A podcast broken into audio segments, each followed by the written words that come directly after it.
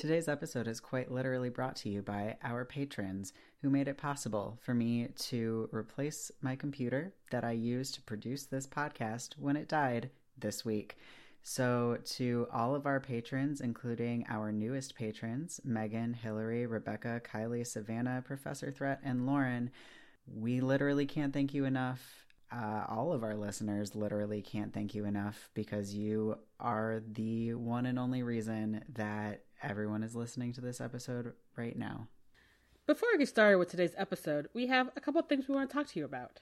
First off, we want to talk about our Make Harry Potter Even Gayer 2020 campaign, in which we want all of your queer Harry Potter creations. Let it be merch, fan vids, fanfics, links to your Instagram, Tumblr account, uh, if you're following us on social media, we we've been sharing links for awesome queer creators who are doing excellent Harry Potter things. Uh, you should check us out on Instagram and keep keep it coming. Uh, we want to just be buried in queer Harry Potter transformative works created by queer people. Yeah, we're creating basically we're going to be making a reference library uh, which we already are starting on Instagram. We have story highlights for the things that we have gotten a bu- like good amount of submissions for so far.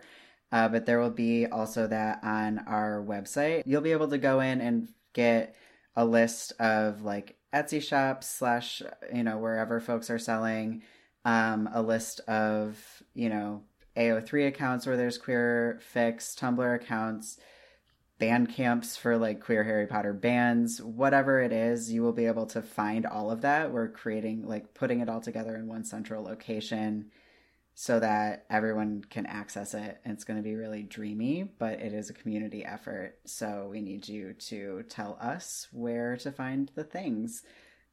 We we you know, promote yourself. This is the moment to talk yourself up, talk up your friends, talk up strangers that you love on the internet send it our way.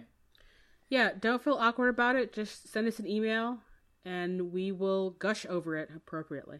Yeah. Um, also, in a similar vein, thank you to the listener who sent us information about uh, Harry Potter Transfest, which is a very cool thing that's happening on Tumblr. If you go to hptransfest.tumblr.com, you can find it, and they are having folks write trans Harry Potter fanfics. It is a time sensitive thing. All works are due by March 21st. They have sensitivity readers. So if you are not trans and you want to participate, this is a great place because they have folks who have volunteered to read your works and make sure that they are good to go out into the world. And that's very exciting. And we encourage all of you to check it out. They also accept uh, fan art, I saw, and other types of work. So you should go check it out. Would love for some of our listeners to be able to, you know, get creative with this. Yes. And if you do it, please let us know. We're really excited about about all of this. Next up, we have some new merch. We have new merch. We have two new stickers that are fucking awesome. We have a support trans witches sticker and a hex transphobes sticker. They come as a set. Oh, I should, probably should have known that. They are awesome. Um, you should definitely get some and put them on your car or your bike or your laptop or what have you. Uh, we also still have some of our Make Harry Potter Even Gayer 2020 stickers available in our shop. They are a limited run, but there are still some available. And all proceeds from those stickers goes to Trans Lifeline. So grab those while you can. Um, yeah, so I don't know how recently we've mentioned it, but we are asking folks to help us transcribe our episodes in exchange for access to Patreon content.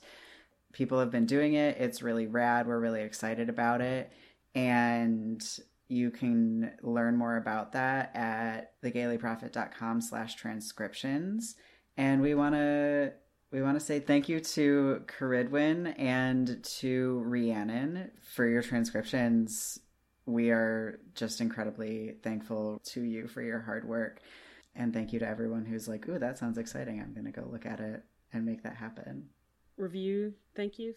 Yeah, we have two new reviews to say thank you for. So thank you to This Game is Fun and It is Addicting, and to Lily Basia for your iTunes reviews. We love it when you write us reviews. Uh, you know, if you listen to the last episode, you know that we're terrible at receiving compliments, but that's why writing us reviews is great because we can receive those compliments from the privacy of our own homes, shielded by a computer screen, and feel great about it without having to climb out a window. as demonstrated in the incredible meme that one of our listeners made about our inability to accept compliments. So, which uh A plus also to that person because I love Brooklyn Nine Nine. So good good use of that crawling out of a window because of feelings. Definitely me. yeah, and I, you may have uh, sparked a thing of people making memes about us because not but one day later someone else made a meme making fun of our inability to do geography that's also incredible and um, please everyone keep making memes about us. Like that's the coolest fucking thing. Yeah not a thing that we would have expected but is delightful. Truly delightful. And uh, with that.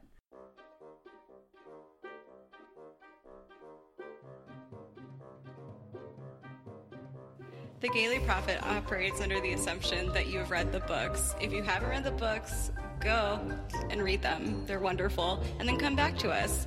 Otherwise, you're going to be spoiled. And that's your choice in this world.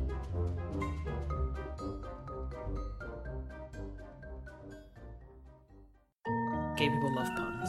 I'm dead. we have to stop this podcast. This book causes Satanism. What is left for us to rant about? There is nothing straight about Plum Velvet. you shouldn't have been drinking when I said that. Monocles are impractical, but hot. I don't for a second believe that she is a straight person. I mean, I'm definitely here for bisexual Minerva McGonagall. Let's talk about Harry Potter. Hello and welcome to the Gayly Prophet, a podcast where two queer IRL witches reread Harry Potter and talk about it. I am America's favorite Griffin dandy, Lark Malachi Gray. And I am Griffin Decker Extraordinaire, Jesse Blount. And today we are talking about Chapter 7 of Prisoner of Azkaban, The Boggart in the Wardrobe. Wait, have we decided Boggart, right? Boggart? I think it's Boggart. Boggart. Boggart? Okay. We'll figure it out. Anyway. Let's just try uh, to say it differently every time we say it. oh no. Cover all of our bases. Oh no. uh all right. In this chapter, Snape is back on his bullshit. Poor Neville is bullied. Malfoy knows too much about Sirius Black when Harry knows nothing. And we get more of the boys questioning Hermione's frankly boring use of time travel we see Lupin in action as a teacher, the best any of these kids are going to get in their whole Hogwarts career.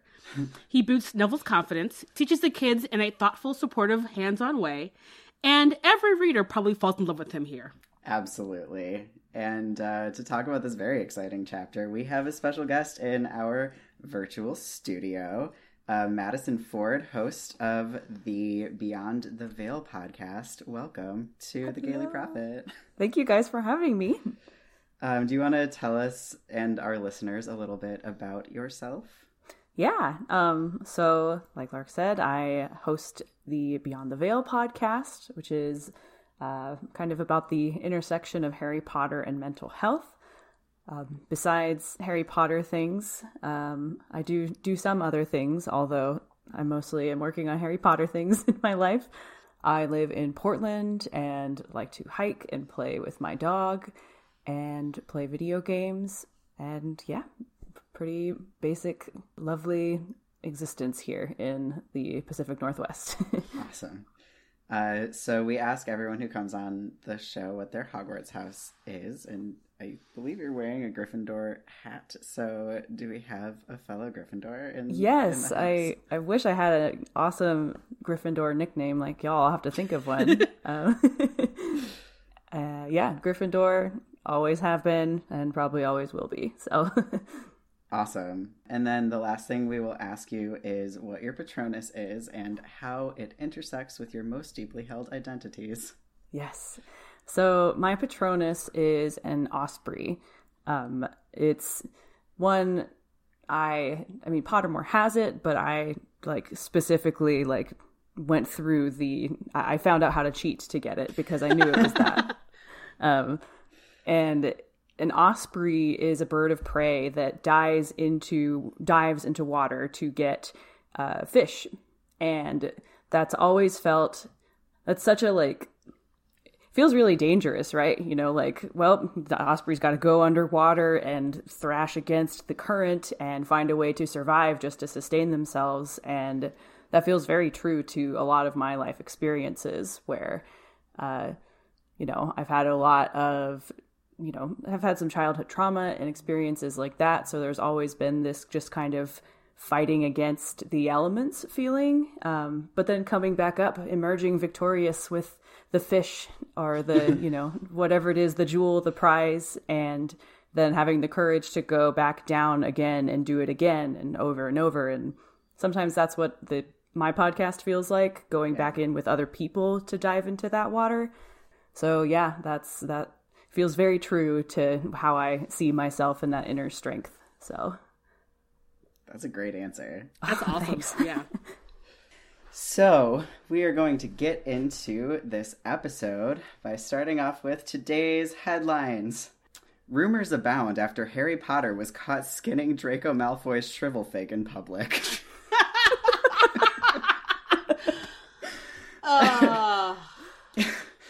um, which I just like. Hmm.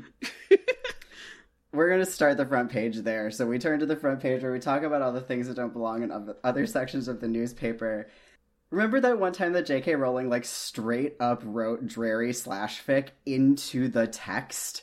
I my book is a hot fucking mess where this scene is. It like says Drarry really big across the top. I'm just gonna I just need to read it. Potter, you can skin Malfoy's shrivelfig, said Snape, giving Harry the look of loathing he always reserved just for him. Harry took Malfoy's shrivelfig as Ron began trying to repair the damage to the roots he now had to use.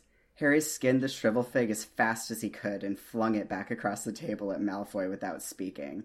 Malfoy was smirking more broadly than ever. Yeah. Holy shit. yeah. uh, and then there's like a page later, Harry says, What Malfoy needs something else skinned? oh my god. it's, it's just too much for me. I just. so, anyway, if anyone wants to like illustrate that, that'd be great. We will uh, do something wonderful with it.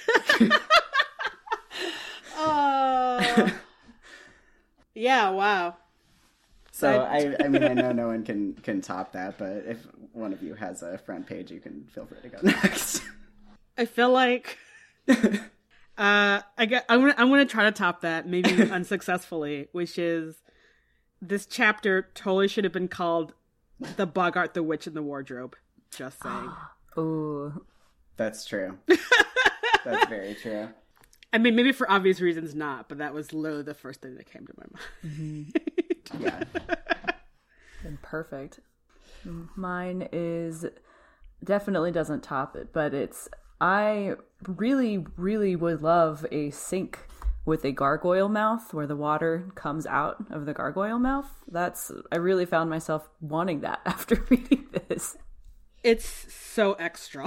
Yeah. it's just like I was like reading it. I'm like, wait, what? I feel like I feel like in uh, the digital age, that's probably something that we can make happen for you. Oh yeah.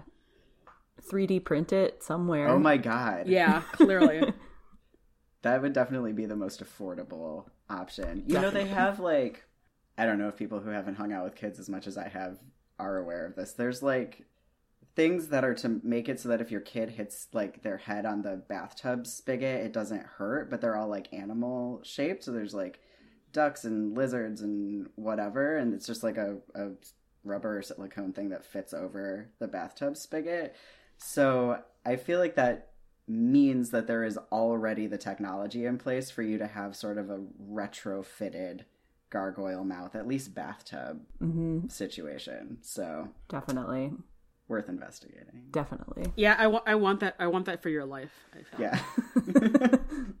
like just like a chemistry lab like that's how i always see the potions classroom. And then that they have this like masonry gargoyle just spewing water. I don't know. It There are so many things that are described in the, the books that i think just need to happen in real life as far as the amazing gothic magical decor goes so.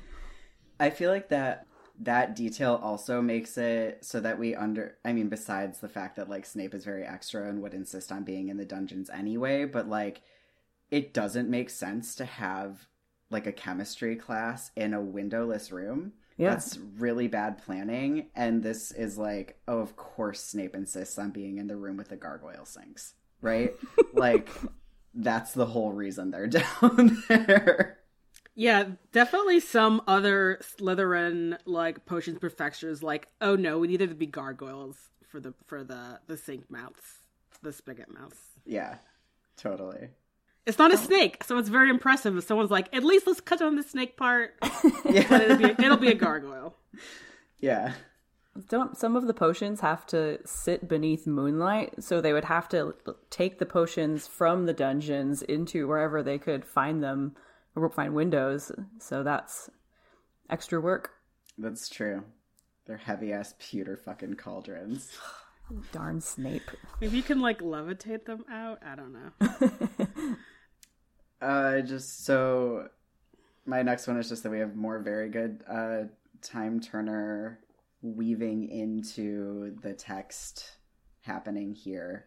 It's just yeah, it's really after going through the first two books that are just like so full of gaping plot holes, the mastery of the way that this plot line is being laid is such a breath of fresh air, honestly.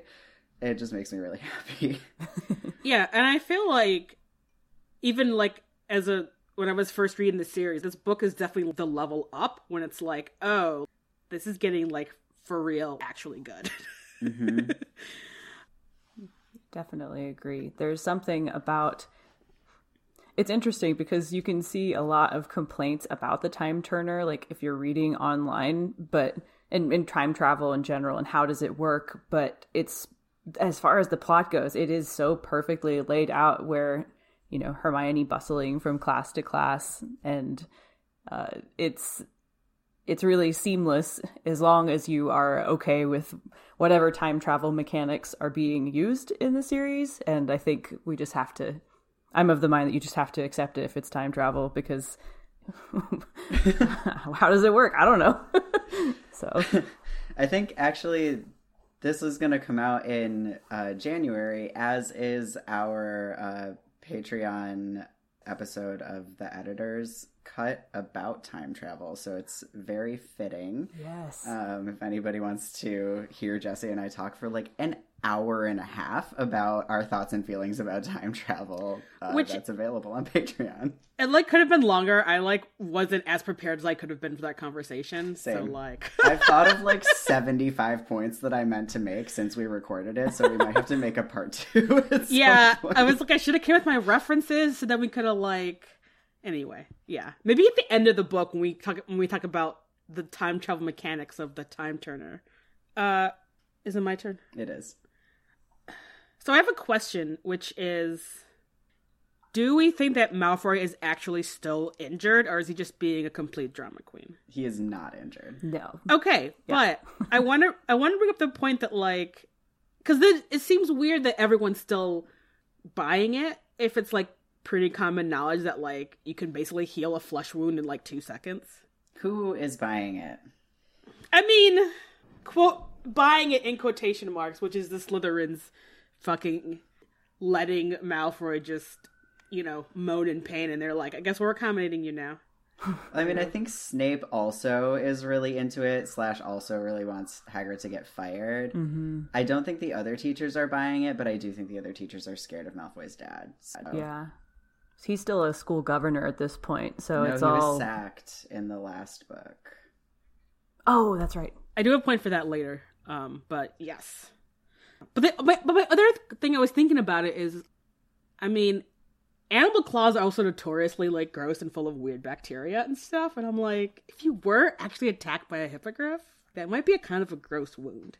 Yeah, but like, Madam Pomfrey can like regrow your bones overnight. Like, there's n- Malfoy is not hurt anymore. That's just like of all the things that could happen to children at Hogwarts, like that is not one that took more than half a second to fix.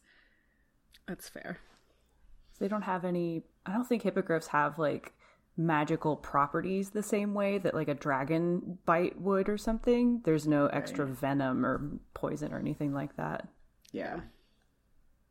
I have a basic shout out to all of the squeamish kids in potions class who are chopping up caterpillars and rats and all this nasty stuff. I can't imagine. I had to sit out of like dissecting frogs in school, so, having to just sit there and take apart beetles. So just acknowledging that that must really suck for those kids. This is the perfect opportunity, and I'm really sad that I can't play it for you two right now, but um, I will stick it in the episode here. We have uh, listeners who have a Harry Potter like ska band that wrote a song about being a vegan at Hogwarts and like how terrible potions class would be. And I was like, I am going to deploy this at the perfect moment, and you have just provided us the perfect moment, so that will that will be in the episode right now. Mr. Potter, our new celebrity. Where, Mr. Potter, would you look if I asked you to find me a Bezoar?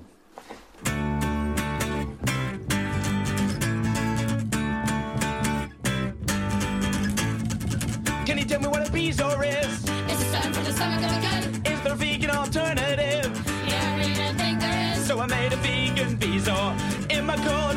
Exploded. I made it out of soya. A combination of mince and protein. And my potion don't work quite the same. But I'd rather that than any animals be in pain.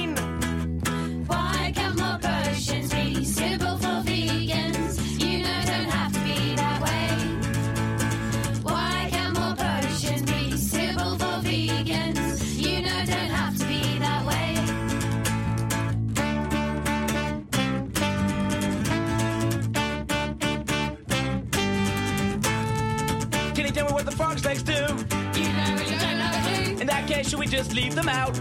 I think that's a really good shout. So replace them with a unicorn. It's a vegan friendly, meat free horn, and it must have had some magic in, cause the potion really started bubbling, and the potion worked better than all the rest.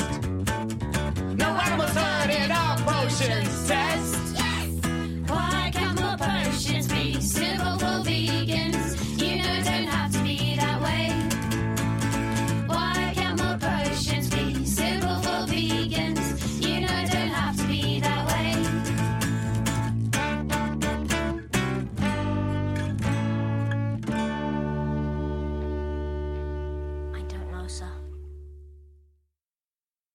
It's great.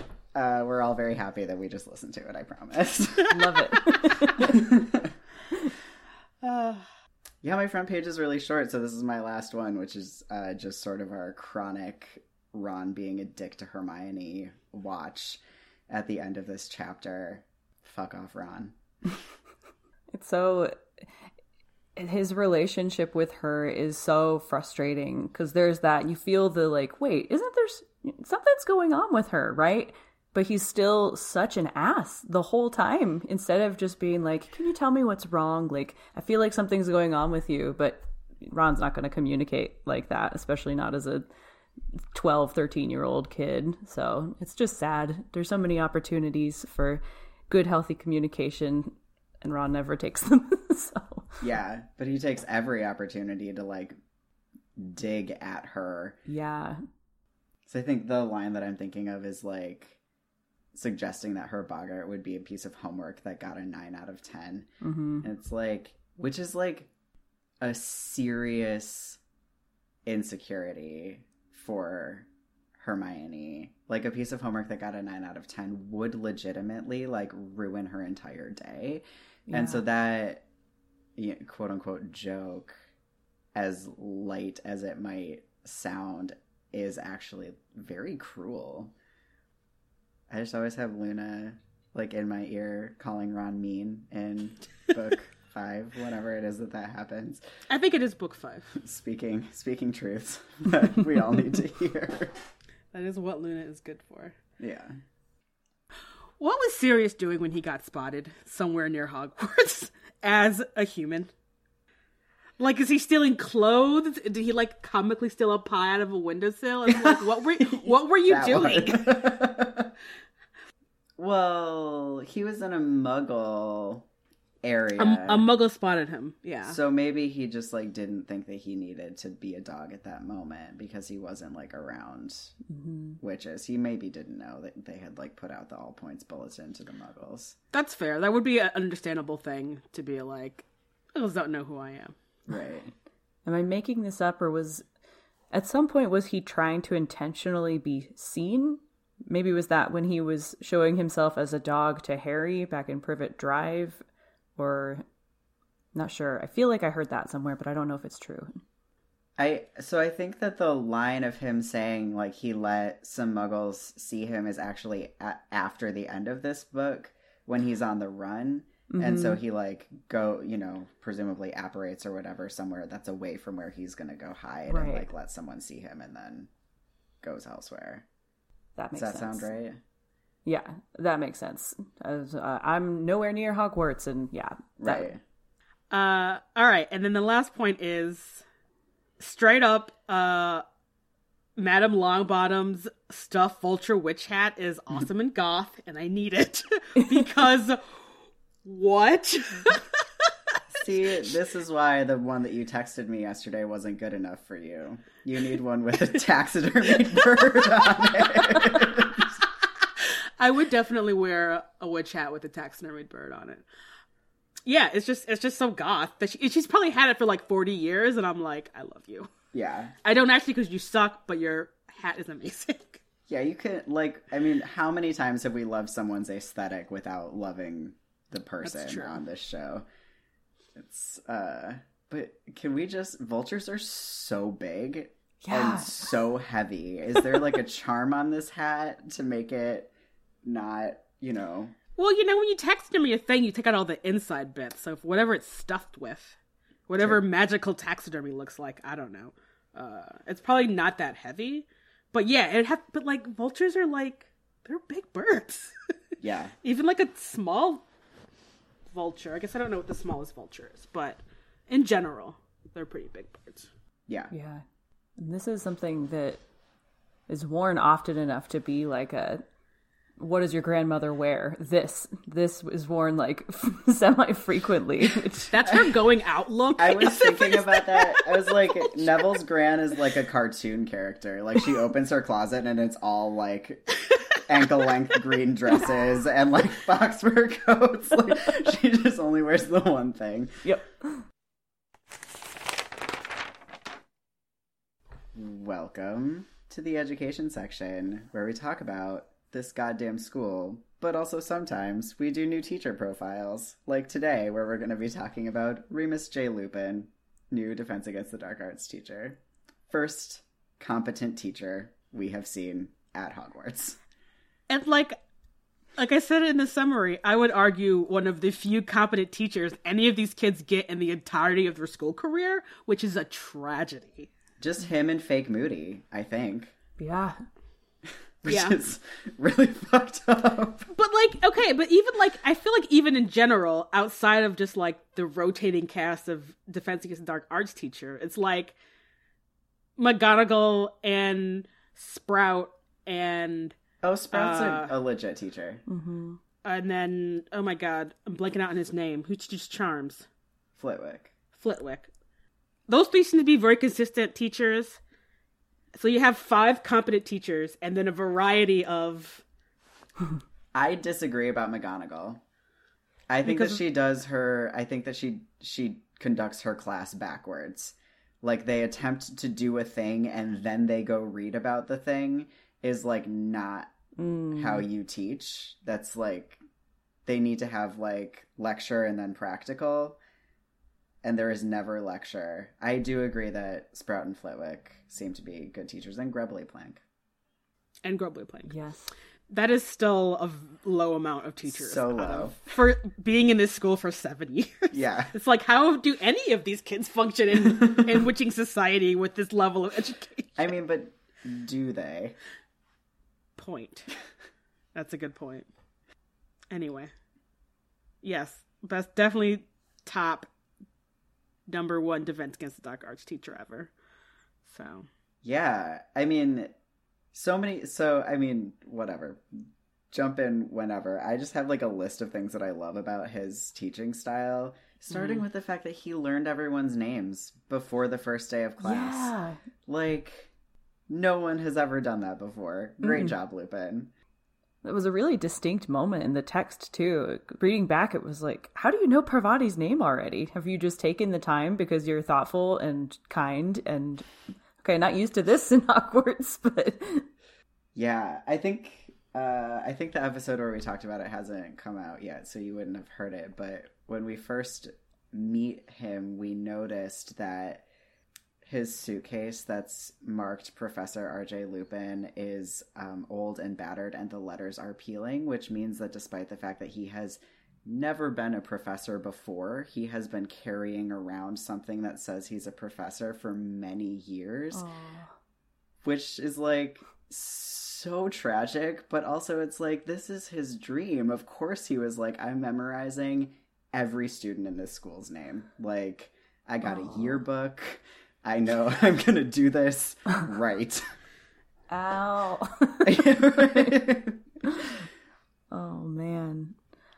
He's such a I wrote it what a because with the first lesson of the day, like first time we meet, okay, we're gonna have a lesson on boggarts. Now, everyone, think about your deepest, darkest fear, and we're gonna talk about this as a class.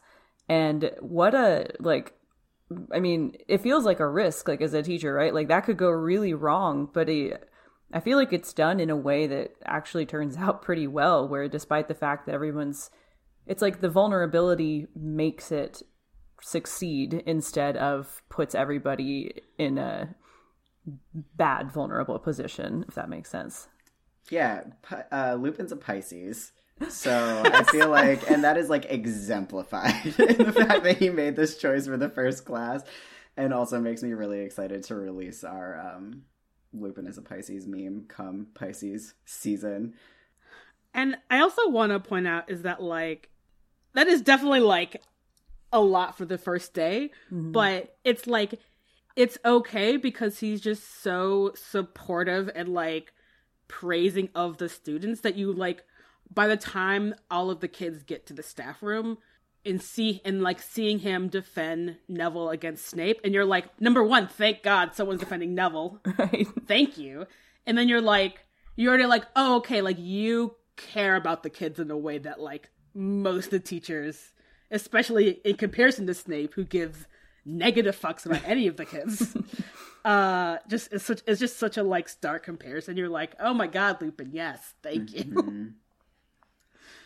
Yeah, and even just on like the level of like uh his actual teaching style, this is the first time we have ever seen someone have kids A learn about what they're about to do before doing it and B practice before being confronted with the actual thing that they're going to do, which is the lowest possible bar and yet we have never seen this take place before. Especially in a class like defense against the dark arts where it's like you should be learning like practical applications of this subject. Mhm. And it's just shocking. It's like you let the kids think it through and you support them in learning the subject, and they do really good. Who knew? Unheard of. It reminded me a little bit of, and obviously this is way far ahead, but the difference in um, Harry's work in Half Blood Prince when uh, Snape is not teaching potions anymore. It just, when you have a teacher, and you know, we could probably talk about Slughorn as a teacher and as a character, but without the looming bat like presence of Snape, Harry is actually able to learn from Snape himself through, you know, obviously spoiler alert, but through the Half Blood Prince's writings and just to see the few times that there is any kind of competent or um yeah, any any kind of competent teaching that happens and everybody is just able it's not just Hermione who excels, it's everybody. So it's just uh, I could go on about Dumbledore and what the heck is he doing up there in the headmaster's office with everything, but He's building an army. He's like, I don't care about your teaching abilities. Are you useful to me? Yes, no. It's not how you run a school. uh, okay. Anything else about Lupin? I have I have one more thing, which I just want to point out another sort of masterfully weaving in foreshadowing about Lupin being one of the Marauders, in which we see Lupin be a little shit back to Peeves. Mm-hmm. And you don't, and like the way people respond to Peeves beforehand has been like frustration and anger and annoyance. And like Lupin's like, LOL, Peeves, fuck you. in a very like gentle and comical way. And you're just like, whoa, dude. also, why do you need a spell or a jinx to like shoot a thing into someone's nose? Come on. With the force of a bullet. like, he just taught these children another way to murder each other, which is quite questionable. Uh, it's very funny, but I definitely read it and was like, is that a quote unquote useful little spell to shoot things at other people with the force of a bullet? Like, Listen, if they if they would have remembered that for whenever they're facing Death Eaters, it could have been an easy way. They they have nose holes in the masks, probably. that's true. Do you think it only goes up a nose? Which is a great path to a brain. So You know, it's hard to tell because I can't tell if the spell is working on the actual. It's hard to say. Is it like moving an object, like moving something like the gum out of the keyhole into a nostril, or is it like you're like directing? I don't know. What if the spell actually like makes ghosts uh like magnetic essentially like loose objects around them go flying at them and so it is not harmful to people That seems like a thing that Sirius would have done as a kid, which is like make things like stick to the ghosts. yeah it feels a very like Marauders spell. I don't know if they made it or not, but Yeah. it feels like they could have. yeah Definitely does. Oh man. So now i feel like i have to put in the sound clip of like my literal favorite part ever of buffy the vampire slayer which is the episode where andrew is like telling the stories of things and like rewriting all of them. And he's like it makes us super magnetic and then jonathan's like but what if we're wearing belts? And he's like in my plan we are beltless. Anyway i will literally just like go back and watch him say in my plan we are beltless like 25 times on repeat because of the delivery. I, I, I think I, I think you should just have a recording of that for such an occasion like this. In my plan, we are beltless. Welcome to the politics section where we talk about things that are fucked up Should we do all of our not Snape stuff first and then go into Snape? Sure, I literally Does- have one thing that's not about Snape, so I also have one thing that's not about Snape. great. Why don't you go first? Malfoy mentions about his dad talking to the school of governors about Hagrid and Buckbeak, which is like he literally like in the last book threatened everyone's families in order to try to, you know, get Dumbledore out. Why the fuck are they still listening to him? Besides money and blood purity privilege, blood privilege. I feel like he probably um gives like an enormous endowment to Hogwarts and so is like still has a lot of pull with them even if they were like got brave enough to sack him he still is like but like technically I own like a third of the school so on that, I was there was this moment, I think it's when it's when they're chopping everything up for Malfoy and Ron and Harry are getting increasingly furious as Malfoy is taunting them and it's kind of a a frustration just I had where you have somebody who is like such a shit. Malfoy is such a shit and he and everything that he represents, especially at this point, even to them, how they can see how, you know, he is extremely prejudiced against Muggleborn people. And at this point, I just, I felt this frustration for them. Like, in this moment, obviously, all they want to do is just punch him in the face, right? Like, someone who, who and he probably kind of deserves it a little Yeah. bit. But at what point when you are fighting somebody like that who represents and practices so much uh, you know ignorance and racism and Uh, at what point have you turned the tables you know at what point have you i hate to use the phrase like lowered yourself to their level but I just, if at that moment I felt really frustrated, like if I were in that situation, I wouldn't know what to do because you have that urge to really fight someone off, but you don't want to practice the things that you hate. So I just, I really felt that at that moment for some reason. I'm not sure why. I mean, I think for really good reason. Like they're being bullied by their teacher into doing something that isn't actually necessary for someone that is bullying them. Like Yeah. it's a pretty profound like Snape Draco ganging up to create a like profoundly unfair situation Mm-hmm. uh, moment. So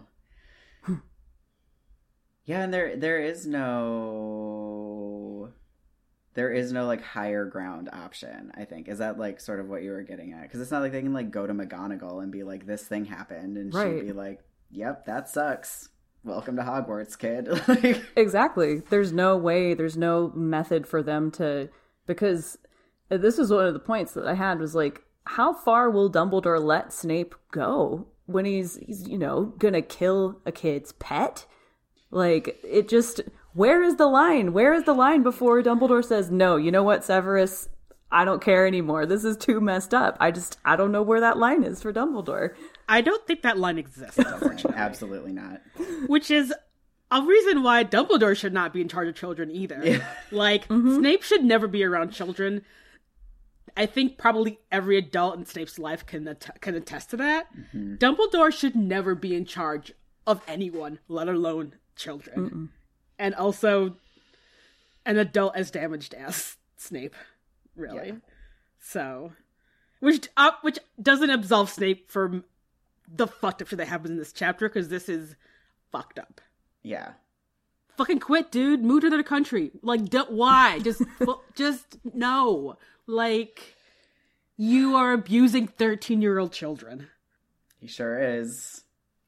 It's really, and this is, is this the worst? This is the worst we've seen it, right? Like, we've never seen him like literally going to kill a student's pet before. This is No. beyond anything we've witnessed from him Yeah. previously. Is it this book or the next book with the thing with Hermione's teeth? The next That's the next one. book, Okay. right? Because she she has to have her uh, glow up before her big date with Viktor Krum, which includes getting her teeth fixed. So. Which I'm sure her teeth were fine, but we'll get there. But it's like, Um, do we just want to like make a list of the terrible things that Snape does in this chapter besides try like literally attempting to kill Neville's toad? Yeah. Uh, my first one is the part where he says to Hermione, "I don't remember asking you to show off." when she offers to help another student. It's I've had a teacher say that before. Like I've been through I've had a Snape like that before and having that empathic moment for Hermione, like the deep embarrassment and shame that you feel as a child when a teacher says that to you. Like what Ooh, it just makes me so mad. I don't have words for it. It's Mm. and how he And like, Oh, go ahead. No, no, you can keep going. Well, isn't he, then he takes points off when she does help him. Like it takes points away for getting the potion right. It just how under what logic? Uh, And the the the premise of like you're showing off, it's like no, literally she would be like making your job easier. If you were attempting to do your job, it would include like helping the kid that's falling behind. So like if another student who's like already finished is like actually I can help. It's like great. Then I can teach the rest of the class while you uh, literally make my job easier. Like fuck off. She's not showing off, she's helping you. Right, and like good on Her- Hermione for being like, okay, whatever, fuck you, Snape, and lis- continuing to help Neville. yeah. Yeah, I mean she's So- like very worried for Trevor. She always has been. Yeah. That's how that's we so meet her. This- oh my god. Ugh, tears. Leaving that class, or is there anything else that happens in the, that classroom I think my other part is actually later. in the so- student lounge? Yes. Yeah, when he rips Neville apart in front of Mm-hmm. everyone and a teacher. Yeah. The only other thing from that class that I had written down was just what a what a strange and chaotic hour this is for Harry where he has Draco coming in and then, you know, talking shit about Hagrid, Neville's getting bullied by Snape, Snape's being an asshole, Snape's being an asshole to Hermione, and then someone mentions that Sirius has been found out. Just the the absolute whirlwind of sitting through that classroom. That, that just sounds I feel so bad for him in this moment. I want it to be like Seamus. Cool it for after the class. There's so much going on already. We don't need this. Read the room, Seamus.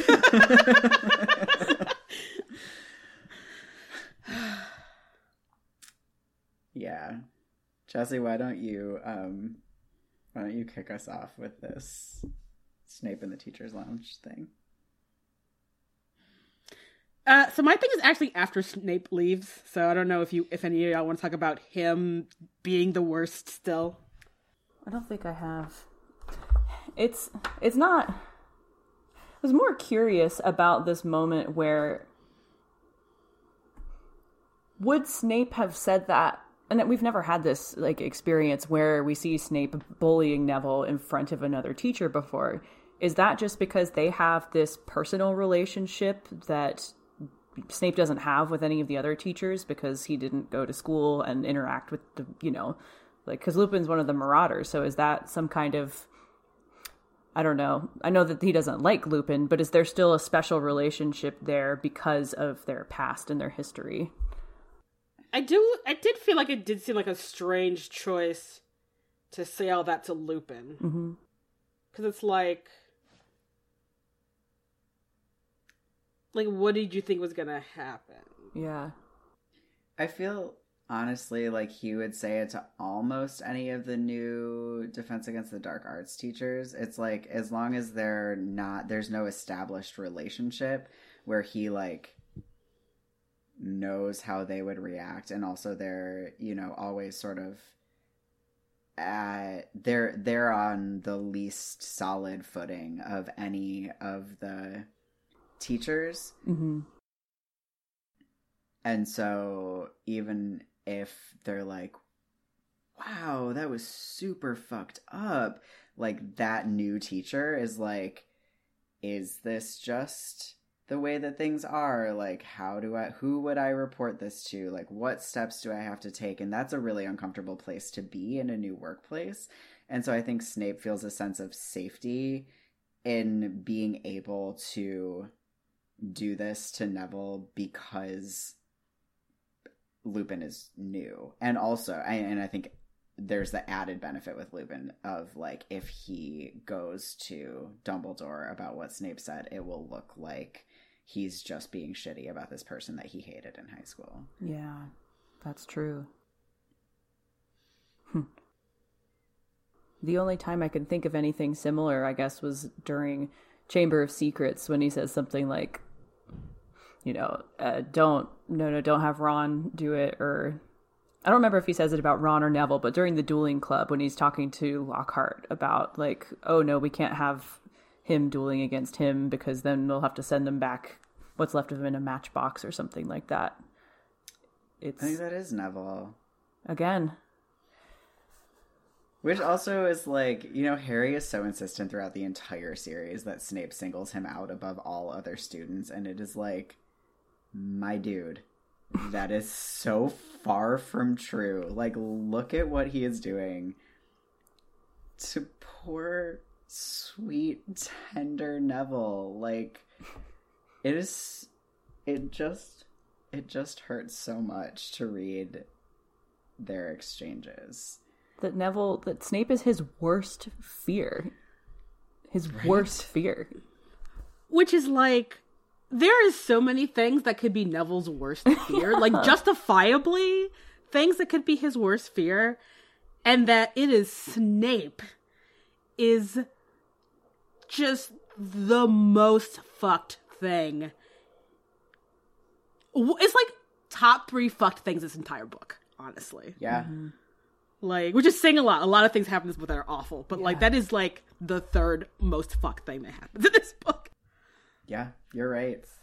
I do have a little like uh a side sad face for the fact that uh Neville's response when Lupin is like, "What does your grandmother wear?" and he's like, "I don't want the Boggart to be her either." Like that level of When it could be, it could very well have been her right his grandmother. exactly like he that the fact that he carries that much fear of like his only caretaker is also just like you know give neville a basket of kittens as we say Yeah, I feel like if it would have actually been his grandmother, like the thing with Snape is like it's humorous. I'm in finger quotation marks because I actually I think I feel very actually a lot of feelings about that. But like if it was his grandmother, that would be just so like more tragic and such a deeper fear that it's like how there's not there's nothing there's no nothing in place to like help Neville with that pain and like hurt. Yeah. and it's just like, uh, poor Neville. yep Uh, I just want to hug him. yeah I don't know if this is political, but I had one more thing that happened where it's written in as just a almost a throwaway line where they're all watching to see is is Trevor going to die from drinking this potion. It's like all the Gryffindors looked nervous and all of the Slytherins looked excited. And I do not accept that all of the Slytherins were sitting there just like you know, excited, you know, ha ha ha, is this animal gonna die? I just, I do not accept that at all. It, there is no way that every single person in Slytherin house was like, that not all of them would feel the same way about Snape. I just, I fundamentally disagree and know that it's kind of told from Harry's perspective, but I just, I disagree with it and think that it's written wrong. Yeah, I think we talk a decent amount about the distinction between like what it would mean to be in Slytherin IRL versus mm-hmm. like what we get written in the books, which is so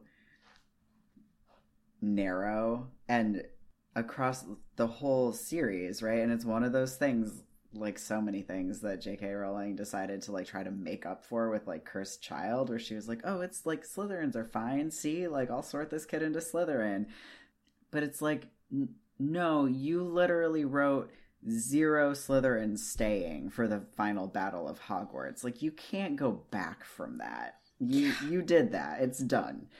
Um, so I feel like we I don't know, Jesse, we like we read it as like, okay, we just accept the way that the Slytherins are in the book and the things like this, where it's like, okay, fine, that's what happened, but also like that's you know- just garbage also. Like that's not really how that works. Yeah, I, I what I what I actually think is in this specific scene is that I think that is correct that like not all the Slytherins present really want to see Snape kill some other kid's like pet, but I think that I feel like in the years of the Slytherin house, especially in like Harry's grade, I feel like you kind of have to go along with this, mm. or else, you know, whatever sort of bullshit infighting hierarchy happens in the Slytherin house, you would be at the bottom, which Yeah. I hundred percent, which I believe that none of them want. Definitely, none of the Slytherins want to be at the bottom of the Slytherin hierarchy. Like, I'm sure Blaise doesn't give a fuck about this, but he doesn't want to be the only person not standing around, at least looking somewhat interested. He's probably rolling his eyes at someone else in the class, but Harry's not paying attention to that. Right. Right. So, like, he's not going to see Blaise just being like, oh, again. Can we just stop with the bullying? I'm trying to learn. Jesus. So, Yeah. No, that sounds right. Yeah.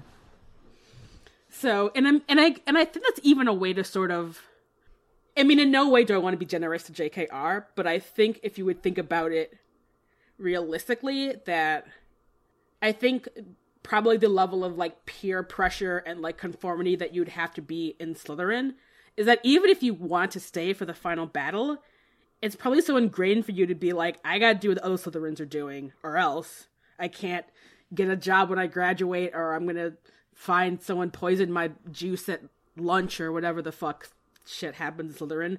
Then I think they would just like, you just leave anyway, because you're like, well, Yeah. Mm-hmm. like there's not much dissension in Slytherin. Like we don't ever see really any Slytherins. We don't see the one weird like Luna S Slytherin. Yeah. You know, there probably is, but we just don't see it. Which could be, of course, Harry's very narrow-minded view of the Slytherins. But it could just be that they've basically close ranks about, you know, what they want people to see the Slytherin house as like a unified group of I mean at this point fascists unfortunately, but Yeah, that's a really good point. Yeah, I like the nuance there that, that allows you to read the text without bashing your head against the wall the whole day, but still, you know, uh, it acknowledges where the issues may be. Yeah, I like that. I mean there's still a ton of like racist bullies and and Yeah. Slytherin unfortunately. But I don't know. It's I think it I think it was really hard to not be that and sort of into Slytherin. Mm-hmm. Which is why the house system is fucked up. Anyway, that's what it all goes back to. It really is. All right. Uh, is there anything else in politics? I had one about um it's it's about Lupin and how he comes into the classroom and Harry notices that he looks much healthier than last time, which partially probably has to do with the lunar cycle a little bit, but he he says it like like he's had a few square meals since he gets into Hogwarts and just how tragic it is that well, first of all, that Harry's in this perspective that he can recognize, oh, Lupin hasn't eaten. He needs to eat. That he, as a young child, has had that experience enough to relate to it. And then that, you know, Lupin's experience as a werewolf in society means that there probably are times when it's hard to get a meal and just that that's sad and fucked up and terrible. And I wish that we got to see a world, a wizarding world where werewolves would stop facing that kind of experience in their day to day life and prejudice. Sad and poopy. Yeah, it sure is. I wonder if though if that is another way that Harry considers Lupin to be a safe person to go to about his feelings is mm. being like I recognize something about your situation which feels familiar to me. So therefore there's already this level of I don't want to say like trust, but sort of like like seeking like, I guess. Yeah. Mm-hmm. I guess I just don't know how I feel about this chapter sort of like making Neville's fear of Snape humorous by like putting him in this idea of like his grandmother's clothes. From from like a like a homophobic perspective. Is A little bit. It's like it's like a it feels a little homophobic. but like not like I don't know, but not enough where it's just like I feel, I guess, in my mind, I would normally say yes, but I feel like because Snape is a goth, like anytime you take someone with like Snape's 100% of the time aesthetic and put him in, like, it could just as easily have been like the robes that like Ludo Bagman wears and still would have been like so outlandishly different from what he normally wears that it would be funny. So I think I think in this case it's not that. I don't know. It feels significant that the clothes are his grandmother's clothes, like that they're supposed to be something almost familiar to him so that they draw up an emotion. And it it definitely sat weird for me too. Just it's the first time I've read this in a while, so it was like this is, you know, because it I think there's that that moment of a flavor where you're like, "Oh, mm, this this might lead somewhere I don't want it to lead," but it it, it's those two extremes, like Snape being the goth and then Neville's grandma being Honestly, uh, also goth, but in a fully different way. yeah, it's, it's just basically a different kind. I think maybe it's, and I feel like part of it is why like I wasn't sure is because like just the hat with the vulture is so ridiculous, and like considering that like everyone wears ridiculous hats in this world, but like the idea of like Snape in a funny like you know taxidermied vulture like witch hat is just so funny and ridiculous that I'm kind of like I don't know. I I think maybe what made it not makes it not feel weird to me is that Lupin was ready with this. Like, and again, Lupin's a Pisces. He's psychic as fuck. Like, he probably was. He knew. Like, he knew exactly what Neville's answer was going to be, and he had a plan in place for Neville with this. And I almost feel like maybe his intention was like helping Neville confront like his two worst fears at the same Mm. time because you literally I think could reverse this had his grand come up as Oh his no, worst definitely. fear. So it I I think this might be like very Neville specific of just like yeah, but you know, what if we just like mash them together and then they look real silly. Look how silly both of your fears are. Right. Okay. I just, I just, it, it felt weird for me to not to bring that up. But No, I think okay. I'm really glad that we had this conversation. yeah. All right, welcome to advertisements where we ask you for money and make you laugh. Calling all lovers of hilarious queer witchy content. Do you wish that you could surround yourself in a humorous yet ruthless rainbow goth blankie and block out the rest of the world? If so, the Gayly Prophet Patreon is the place for you. Check it out at patreon.com slash the Gayly. Other ways you can support us are by telling your friends about us, leaving us iTunes reviews, buying our merch at thegaylyprophet.com, or by making a one-time donation on our website. Next up, we have an ad for Beyond the Veil. Are you fucked up? Do you love Harry Potter? Do you enjoy hearing other fucked up people talk about Harry Potter? Of course you do. So be sure to check out Beyond the Veil, the podcast that explores the connection between Harry Potter and mental health. A great place to start would be episode 28, where you can hear your favorite fucked up Gryffindors talk about trauma, intersectionality, and why J.K. Rowling is trash. Check it out at mugglenet.com, on Twitter at Beyond the Veil MN, and on Instagram at Beyond the Veil Pod. Links to all of which will be in our show notes. What an excellent ad. Yes. So good. Uh, and lastly, we have our ad for this chapter. Guys, I'm going to try so hard to pull this off in one take. I believe in you. You got this. You can do it. Do you wish the witching world had therapy? What if you could get the next best thing? At Lupin and Boggart, we offer top notch exposure therapy for only a fraction of the price of muggle counseling. Follow our tried and tested treatment plan to come face to face with your worst nightmares and walk away laughing.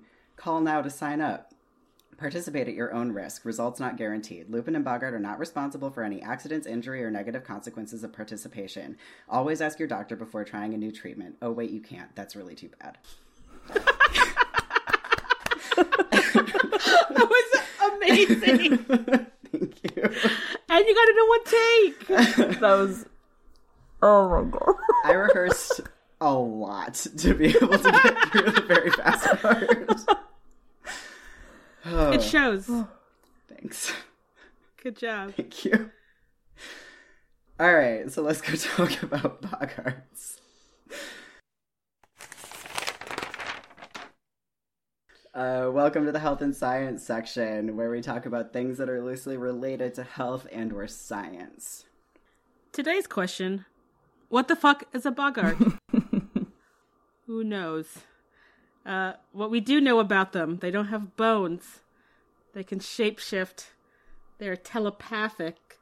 And don't like being laughed at. It's mortal for them. Uh, they are clearly some kind of weird psychic land cephalopod, is what I think. Yeah, I just say uh, magical land octopi. Because one crams itself into a grandfather clock, which not a whole lot of room necessarily. So I always imagine them as like incorporeal, like black wispy, demony thing. Which am I thinking of? Like maybe the Black Cauldron. There's some like cartoon scary movie where there's like a creepy thing that can like just turn into like a wisp of smoke that like sneaks into your space. I think I know what I you're feel like talking about. I think that's from the Black Cauldron, but oh, that's creepy. I always pictured it as something in my head, and, it, and it's not. It's probably not like this at all. It just it was so creepy. I it felt like something like the Babadook, you know, just like something scary. And when you can't see it, you know, it's like a shadow just kind of mm-hmm. something you can't see. But it's interesting how sound like because laughter is clearly what will hurt a boggart and it makes me think how the crowing of the rooster will kill a basilisk in this strange like deadliness of sound for magical creatures i hadn't Yeah. thought about that before I do want to reverse though, Jesse. I want to accept your premise, but I want to replace it with a cuttlefish because they have the best uh, camouflage abilities in the animal kingdom, and that's like imagining it as like a creepy, slithery creature is more fun than the spooky thing that I was imagining. So, I'm I'm saying yes to land cuttlefish, which makes me have the question: Do they have the the beak part of? This, this see, I don't know, because I picked I picked octopus because there's tons of videos and stories of octopuses squeezing their entire bodies through like the smallest spaces. Cuttle cuttlefish are the same. I mean, I guess They're They could not, still have- They're not fish. They're in the same family as octopi. Mm-hmm. But I don't see why they couldn't have beaks. Like, what do they eat? Like, is the Boggart part protection, or is it part of how they like hunt? Because like when it like what happens when a Boggart gets you? Or Why don't we know the answer to gets you? Yeah. this most fundamental question of why we need to fight Boggarts? maybe is it like maybe with a boggart it's like a boggart isn't actually going to just come out and attack you and seek you out. Like most like you think of something like a snake. Like snakes aren't here to just like follow us around and kill us. But if boggarts will like you know if they like the dark crawl spaces and you open one up for the first time and then all of a sudden there's your worst fear. So maybe it's for situations like that where you're caught off guard you have to know how to dispose of it, get rid of it somehow. It's got to be an ethical way to get rid of a boggart without just killing it, maybe. But I don't know though. Maybe they're pests or we don't have enough information about them. I mean, I feel like the fact that they turn into your worst fear makes it reasonable that people are like, I would like you the fuck out of my house. but I agree. Like maybe they can't hurt you aside from the mental anguish that they can inflict upon you. Right. Okay, but the fact that so one moved into Hogwarts, so they're clearly seeking people out. What if they're like bed bugs or just like they just co-evolved with people to be like some kind of parasitic whatever, whatever. Like Peeves, because Peeves was created because of Hogwarts and all the magic and all the people that are there all the time. So maybe they're a similar mm, creation that just comes when there's lots of magical people around. Then you get. Wait, what did you t- say more? What about Peeves? I, from what I understand, Peeves was like created was a spirit of chaos that came about because of because Hogwarts was created. So you have all of these like different spells that are going on and like a magical building with moving staircases and um so Peeves was created because of all of the he's like a cocktail of all of the weird magic leftover stuff that comes when you just have a castle full of wizards and witches. Um, I could be wrong on that, but if that is right, then maybe it would be a similar thing for Boggarts, where where there are humans and wizards and witches, then there are different kinds of spirits or poltergeist type beings that get created as like a byproduct of excess magical energy. So if you have like enough people in a space, their like collective shared trauma will manifest in the creation of a boggart. Which would explain why there's one at Grimmauld Place in book six. There should be like seven. 75 boggarts at Grimmauld Place. you like can't turn a corner without running into one. I mean, there might be. They hide. What was it? Under the bed. They're literal under the bed monsters, which is fucked up. That it's like some little like witch kid is like, "There's a monster under my bed," and it's like, "Oh yeah, okay, we'll get rid of it." And it's like, wait, what? No, this isn't like my imagination is an actual nightmare creature, like literal nightmare creature. And it's like, uh, nothing about this world is okay. No. Can we talk about like how ridiculous works? Cuz I feel like it doesn't Mm-hmm. Like if if you have a class of 8 students and all of them are like making their fears funny and laughing at the boggart and it takes that long for them but like the laughter isn't what finishes it it's like lupin being more powerful than the kids doing the ridiculous spell like nothing happens to make it the moon funny Mm-hmm. it just that's what kills the boggart so like Wait, I thought Neville had the killing blow for the or the oh if it's dead. I don't. Mhm. That's No, also a right. question. It just like evaporates. I don't know. yeah no you're correct Mm-hmm. But shouldn't it have died like a long time before? Because the kids are doing the spell effectively. Like if it's just you and a boggart and you do the ridiculous spell and you make your fear funny, how long do you have to laugh at the before it dies? Because it seems like a long time. It seems strange because how when your fear is something kind of like a little more, I don't know, existential, like Harry, like a Dementor or Hermione, who we later find out, you know, it's failure, you know, literally failure. How do you I mean, I I don't I don't know how you make that funny. I don't know how you laugh at that because I've tried to think a hundred times and I can't think of a way to make a dementor funny. And so many of the kids in this class have very like i'm afraid of a banshee. I'm afraid of a spider. Where are the kids who are afraid of like i don't know stuff that's not just a scary monster? I, that was strange to me. Yeah, and I think we're gonna get more into that in editorials. okay. Yeah. I'm jumping ahead. No, that's okay. It happens a lot. This is a very disorganized podcast.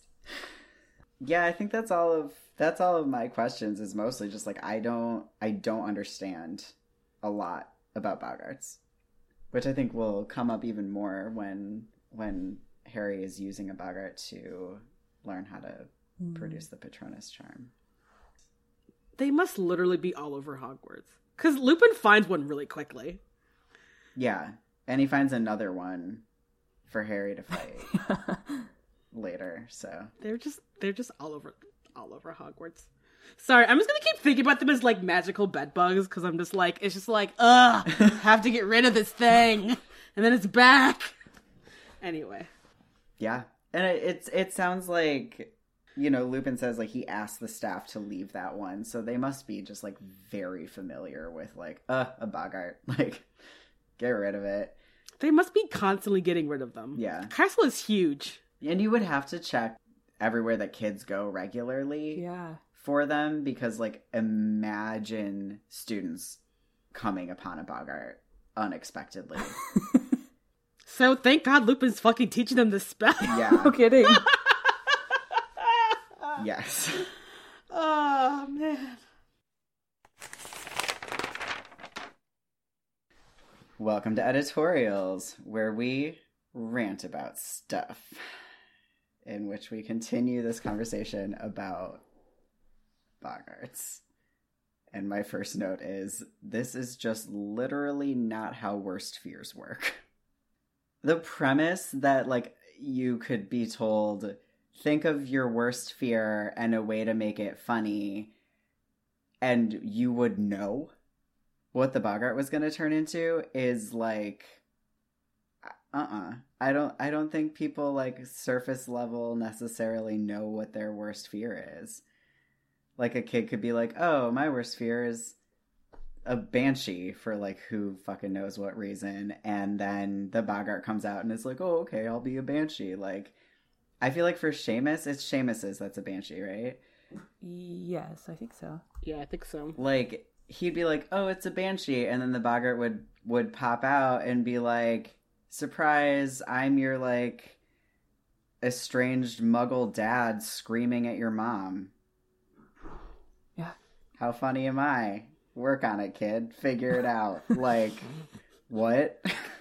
I feel like the because we really only get Harry as an example of this process of what does it look like to think about what your worst fear is that that reflects anything that's even close to what that might be like like going through okay Voldemort like that seems reasonable oh wait I don't know if that's my worst fear and I just I mean I already said it a second ago but just how I don't understand how you are. Does this just mean that some people aren't equipped to fight boggarts? You know, if your if your worst fear is a spider, well, great, like make a silly spider. But if your worst fear is a dementor, I don't I don't know how you fight against a boggart if it's if that's Just what turn it it is. into like a giant mood stabilizer. I think that's how I would fight my boggart. it's just a dementor with like its head replaced with lamictal. That'd be really funny. Yeah, I don't know. I don't think I don't think that these are these kids' actual worst fears. Mm-mm. I was really offended by a rat being one of them. Also, it's like this is a world where so many people around you have pet rats. Like this is no. I get it. Muggles are scared of rats. Witches are not scared of rats. yeah. Maybe it's Lavender, who we determine is probably Muggle born or something, and maybe she has a lot of anxiety about all the rats in Hogwarts. Fine.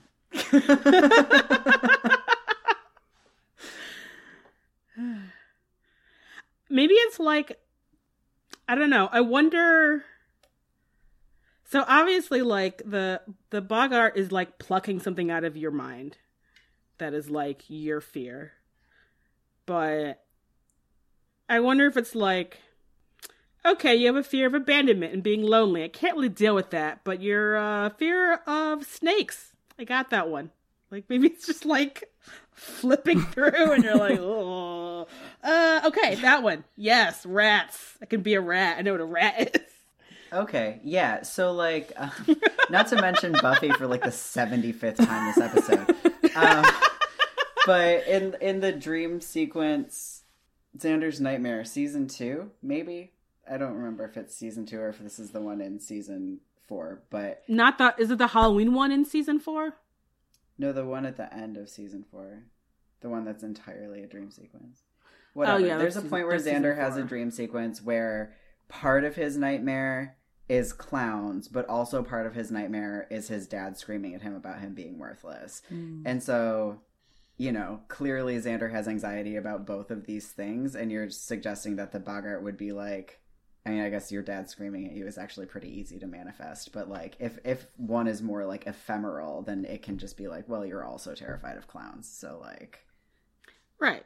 Like, I mean, I both have a fear of abandonment and then also a fear of spiders. So it's like my Boggart would probably be a giant spider, which is ugh, you know, or something. So you're really screwed if you're Boggart. Like if you have a sort of like, uh, yeah, you know, something like like Molly Weasley, where all of her family dies. Like that's Yes. that's very like you know.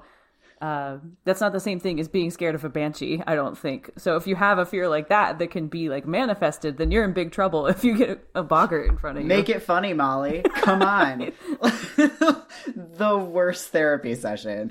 Like,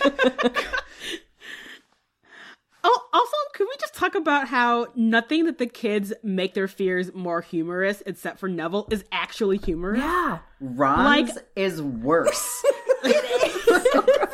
So much worse. like, oh god. I Like I like I know spiders' legs are creepy and they move creepy, but like taking the legs off is still so mm-hmm. horrifying. yeah. Oh my god. And can we, I also like I felt like Ron's was actually like correct as much as like Ron's anxiety about spiders is so giant and the fact that in the last book he like literally met the worst possible spider mm, times 500 like yeah of course his his boggart turned into fucking aragog like but taking aragog's legs off does not make aragog funny Well, and Giving that Aragog fear. like five Ayn Rand books to read, on the other hand, hilarious. it's just it's just Aragog with like a libertarian sash, like a little like "Don't tread on me" flag. That's funny. That I would laugh at that. That is the episode cover art for one of our for the Aragog chapter of that book. If anyone wants to look at it, that that's a really interesting example because Ron's fear of spiders originates from that awful moment where one of the twins turned his teddy bear into a spider. So there's like this, you know, it it it. I mean, because with the twins acting like that, that overlaps with Ron's fears of you know not being seen by his family and uh, you know being hurt by his family members in some ways. And I wonder if there's a a way that the boggart can sense like if there's something that some kind of creature that embodies that relationship you know that maybe maybe all of these in this world at least there is some kind of relationship between a banshee and Seamus's worst fears about something more realistic to have your fears about maybe there's somebody in his life that is like that or a circumstance like that and it seems like very specific for everybody to have something like that but maybe that's maybe in the wizarding world that's more common I think that makes sense. Yeah, I can imagine any number of like horrifying things that probably happen to like witching kids that it's just like a part of growing up. Sometimes your siblings turn your teddy bears into terrible spiders. Whoops. Yeah, I'm just so a quarter of my brain has been like trying to locate the source of like this quote that's been happening in my head, uh, and I found it. So in the Princess Bride book, where we actually get the backstories on Fezzik and Inigo, we learn that Fezzik's worst fear is being left alone forever, which presumably, if presented with a Boggart, that's like a hard thing for a Boggart to manifest. Mm-hmm. But Vizzini knows that that's Fezzik's worst fear, and so he spends a lot of time manipulating and threatening Fezzik by telling him that he's going that he's going to leave him alone forever, and that's like how he gets Fezzik to do what he wants. And so I feel like a a Boggart would be able to do something like that, turn into someone meaningful mm-hmm. to that person and say, I'm going to leave you alone forever, right? Or like say, no one's ever going to love you, whatever the thing is. So I don't know. I guess thinking about that like brings me back to just being like, no, like I feel like Molly Weasley shows us the most realistic thing that a Boggart would do. Yeah. And and so I just think that this the way that we see it show up in this chapter is incorrect. Right. And and the way that it shows up for Hermione later on is much more accurate. Like you said, somebody meaningful coming in and saying you have failed for Hermione that like that really gets it and we should have seen more things like that probably in this chapter. Right, I was thinking that like Lupin's, it's like yeah, the moon, but honestly, wouldn't Lupin's be like a crowd of people with like silver weapons trying to murder him? Mhm. The moon is scary, but like his real fear is the way that other people interact with his illness. Yeah. You know, I guess I always interpreted that as like sort of like those are his real fears, but I feel like maybe a lot of it manifests in a sort of like he, I feel like maybe he's just like developed a lot of like animosity about like like the moon is the signal, like the it like the uh Lupin's the a symbol. big uh, proponent of the blow up the moon uh, movement. he is as as the symbol of everything that like is hard in his life. He's like But it doesn't make him it- afraid. You know what I mean? Like seeing the moon doesn't actually fill him with fear. And that's what a Boggart is trying to do is make you feel afraid. And so like Lupin looks at the moon and he's like, God, fucker. You know, like mm-hmm. whatever feelings he has, like you make this thing happen, but he doesn't he isn't afraid when he looks at the moon. I mean, maybe he has a fear of losing control, and like that is when he I, Up until the point that, where he's- still symbolic. It doesn't seeing it, hmm. seeing a full moon when he knows the moon isn't full doesn't make his literal fear response happen. You know what I mean? Or presume it shouldn't.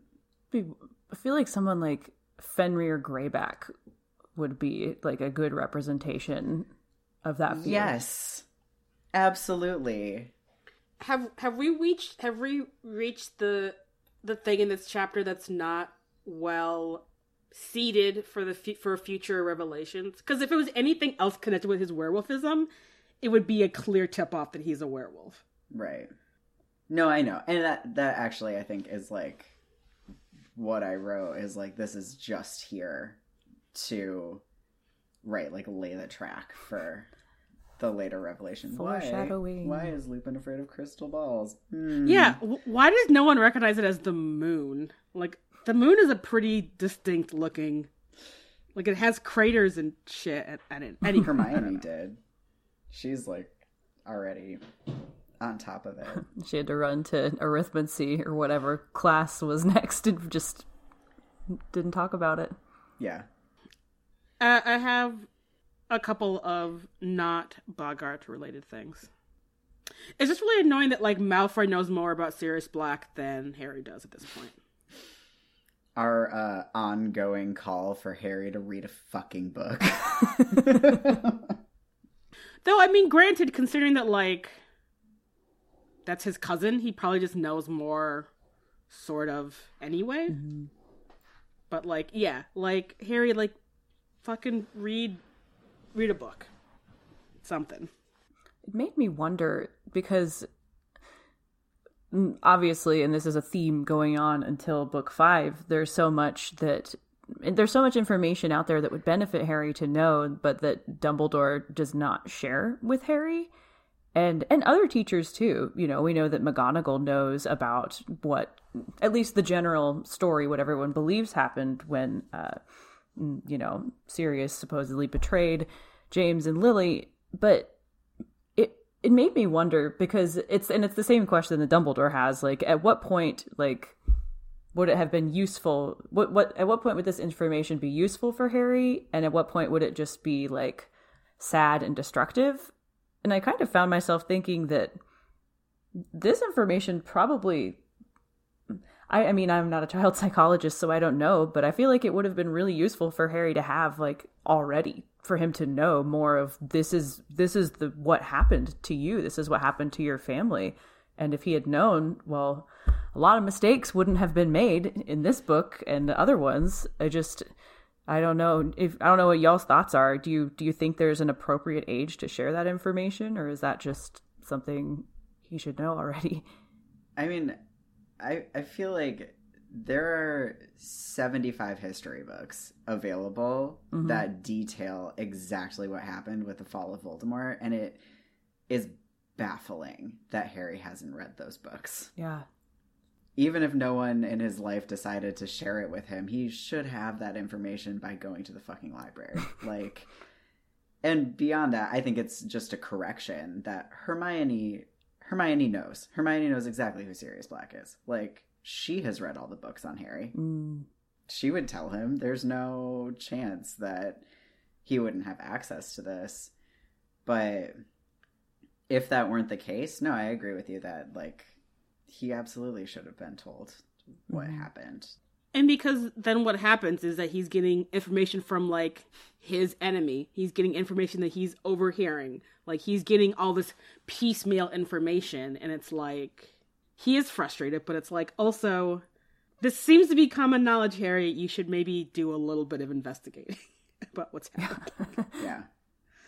like there probably was a like i do not be- i i totally believe that rita skeeter had a like five like special issue 10 page expose of all the shit about sirius black like harry did you just not see that did you just not see that paper Oh, you mean like right now, where it's like Yeah. he's escaped and this is what rita is on that shit Absolutely. I mean, he, he read, right? I mean, he's he's read newspaper articles where it's like he killed thirteen people with a single curse, but like, why would those articles not include after betraying Lily and James Potter and like leading Voldemort to Harry, etc., etc. Like, He's from a known Death Eater family. It's not like people wouldn't it, people wouldn't be super surprised probably to hear that someone from the Black family had done something like that for Voldemort.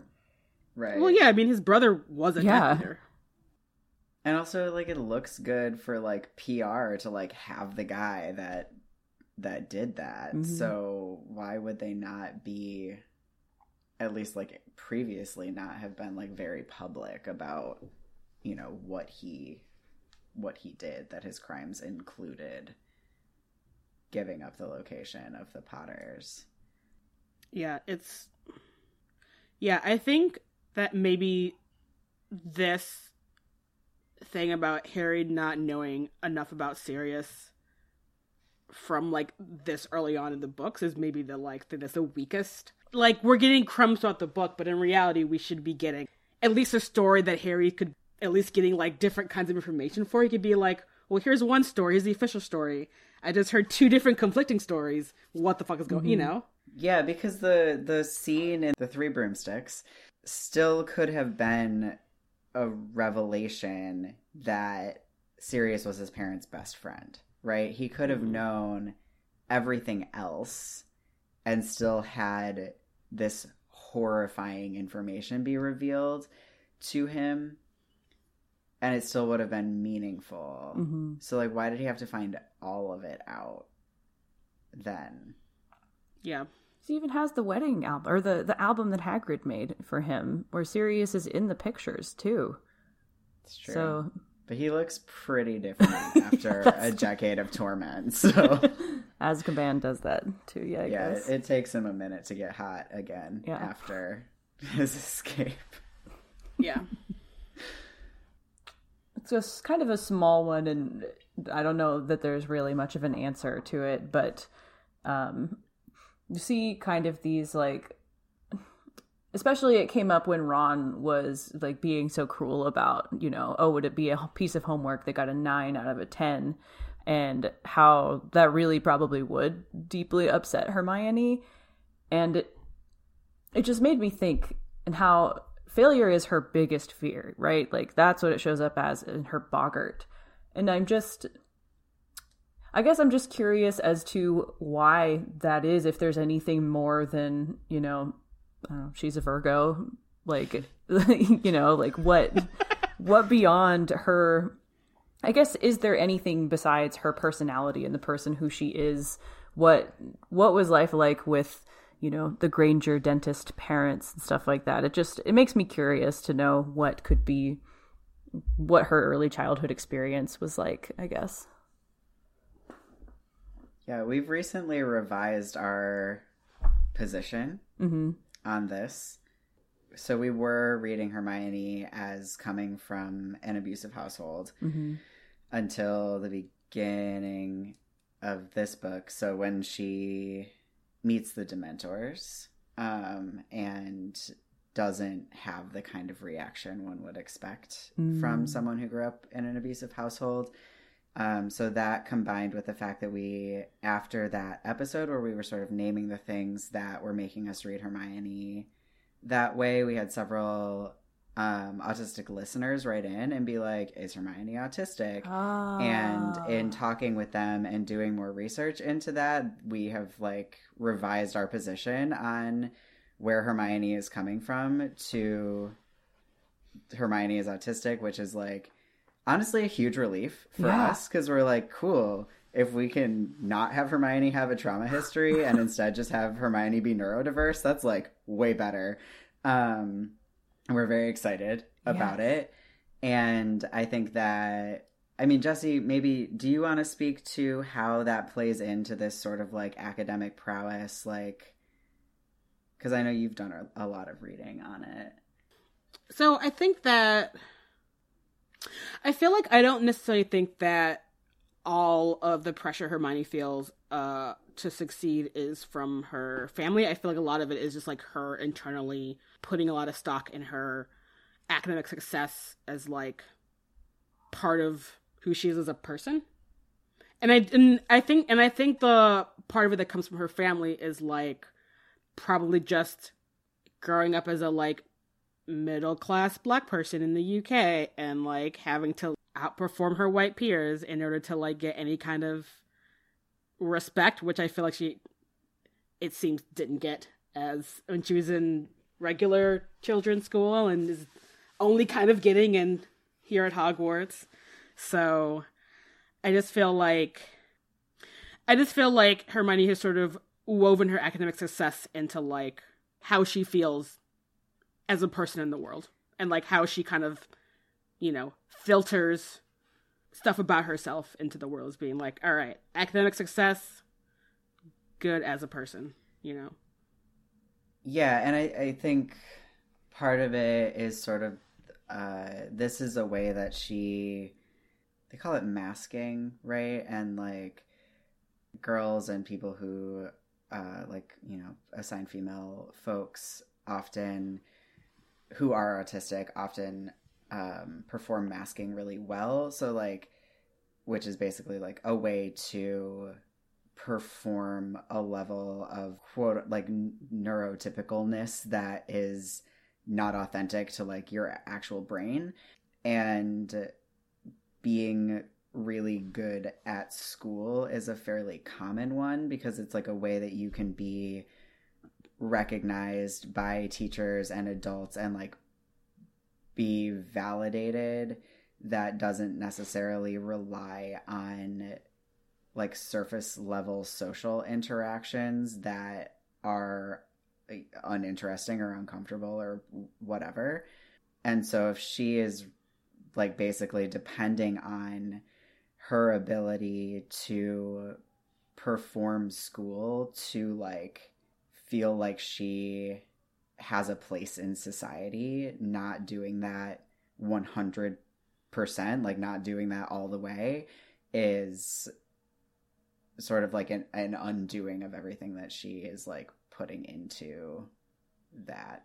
I don't know how well I just said that, but That makes total sense. That's a and that it's it's it's strange to me on a personal level that I didn't see that as a uh, as a reading of Hermione. Just I, I'm very close to a couple of neurodiverse individuals, but looking and seeing those two things together, it makes so much sense. This uh, everything that she goes through, and, and one of the neurodiverse folks in my life, we once got into a big debate about Trelawney. Um, and it's you know it's that same place where there's this uh, uh, Hermione doesn't necessarily like the I don't know the kind of maybe fuzziness that divination has, and perhaps that would be that could be more difficult for somebody who is neurodiverse. Um, and it was it, it felt that way in the discussion I had. So that yeah, that I think on when y'all were on Beyond the Veil, we talked about how these different like readings and headcanons of characters add such a nuanced understanding of the text. And so now neurodiv- neurodiverse Hermione is my new favorite reading because that just adds so much to everything there is to her character. So I will be reading the books with a whole new perspective, which is just the best thing to have when you're going back. So Yeah, we're also very excited about it. so. oh yeah. Yeah. And I feel like part of it is also like as someone who has ADHD, like there's a lot of things that Hermione does. I'm like, yep, I recognize that thing about trying to get validation through academic success. Not great. Yeah. Turns out. totally. Uh, also, her like intense hyper vigilance about what's going on around Mhm. her, which is like really important to the text because she notices things before anyone else does, and that's been really key to like Harry surviving because Harry is not as observant as I would like him to be. like Hermione's constantly evaluating everything that's going on her at all times. Yeah. Which is just a lot of information to be taking into her brain. Yeah. So Welcome to Corrections, where we correct stuff. Uh, so there's a hotline for muggles to call the Ministry of Magic to report sightings of Sirius Black. Arthur Weasley, lover of muggle technology, works at the Ministry of Magic in a department that one would think would absolutely have a line that muggles could contact in case of, you know, specific weird emergencies. And he should know what a fucking phone is. like, there's no excuse for him not knowing what a phone is. If someone in the ministry was using phones, Arthur would be in their office like every second of every day, like so excited about the fucking phone. Jesse always has to counter my corrections. What do you have? No, no, no, no, no. I think what I imagine is that there's like one phone and it's like in the magical law enforcement department and like I don't know, Kingsley has it or something. Someone in like whatever the magical law enforcement department is. Cuz like it is weird that there isn't a phone in like Arthur's office and there isn't despite all the like i mean there and there doesn't seem to be any anyone anywhere else but there must be some way that like arthur finds out about all the weird shit that happens for his job Mhm. so like where is that filtering through NSA. and it must be another department NSA. i mean nsa But no, for sure. If Kingsley had had a phone in his cubicle though, like Arthur would be like, "Hey buddy, is it wrong yet?" Like and and, and like another another witch is like the only person who could actually teach Arthur Weasley how to use a phone, but for sure like he he would insist that that happens. Yeah. Like he specifically talks about wanting to know how phones work at some point when we meet him. does he want to know like how to use it or like how it's you pick up a phone and you can hear someone else's voice from like miles away Fair. I guess I'm just saying that like the the fiasco with Ron calling Harry at the beginning of book this book Yes. Yeah. yes shouldn't have happened. Like uh, Arthur should have been able to be like, "This is what you do." I don't know. It's magic, lol, Muggle magic, but like he should have been like, "You just talk into it." No, you're right. That should that should definitely be a thing he should be familiar with. If not, when he's out in the world and someone's like, "My phone bit me on the ear" or some whatever bullshit. Right. Yeah. So, hence, it's a correction. the only universe I see where both of these things where where Arthur has access to this phone and he still gave Ron bad advice would be if he answered the phone ever and just you know screaming like I saw Sirius Black and whoever was on the other line is just screaming at him like there he's here he's here he's got a gun and yeah that's that's the only world but I uh I don't think that that happened. So I like it though. That's good. okay. Okay, are we done? Yeah, I think so. Thank you for listening to this episode of the Gayly Prophet. Madison, can you uh, tell folks how to find you and your podcast? Yes. Um, so you can find us. We are active on social media. Uh, if you're on Instagram, that'd probably be the best way to follow us. We are at Beyond the Veil Pod. Um, we are also at Beyond the Veil Pod on Facebook and uh, Beyond the Veil MN on Twitter. You can find us on MuggleNet. We are on the little uh, our family tab. We don't have our own website or anything, but if you go to MuggleNet and go to where the podcasts are, you can find us. And uh, yeah, if you want to be talk about your mental health and Harry Potter, then that's the place where you should go. So thank you all for having me on. Yeah, thank you so much for joining us. This has ah, been a delight. Absolutely. Yeah, no, this has been a lot of fun. Thanks. The song that you heard in this episode is called Hufflepunx, and it is by Boom Boom Racoon. You should read all about them in the show notes for this episode and click all of the links to their various uh, social media and their Bandcamp where you can listen to their music and, you know, give them all of the love and appreciation in the world because they are very awesome. Uh, you can find the Gayly Prophet on the internet at thegaylyprophet.com. You can find us on social media at the Gayly Prophet on Instagram, Facebook, and Twitter. And you can find our Patreon at patreon.com slash the Gayly Prophet. If you want to know more about me in between episodes, uh, you can follow me on Twitter at Jesse underscore Detroit or on Instagram at Live from Detroit. You can find me on the internet at larkmalakai.com, L A R K M A L A K A I.com, or on Instagram at larkmalakai or at radical healer.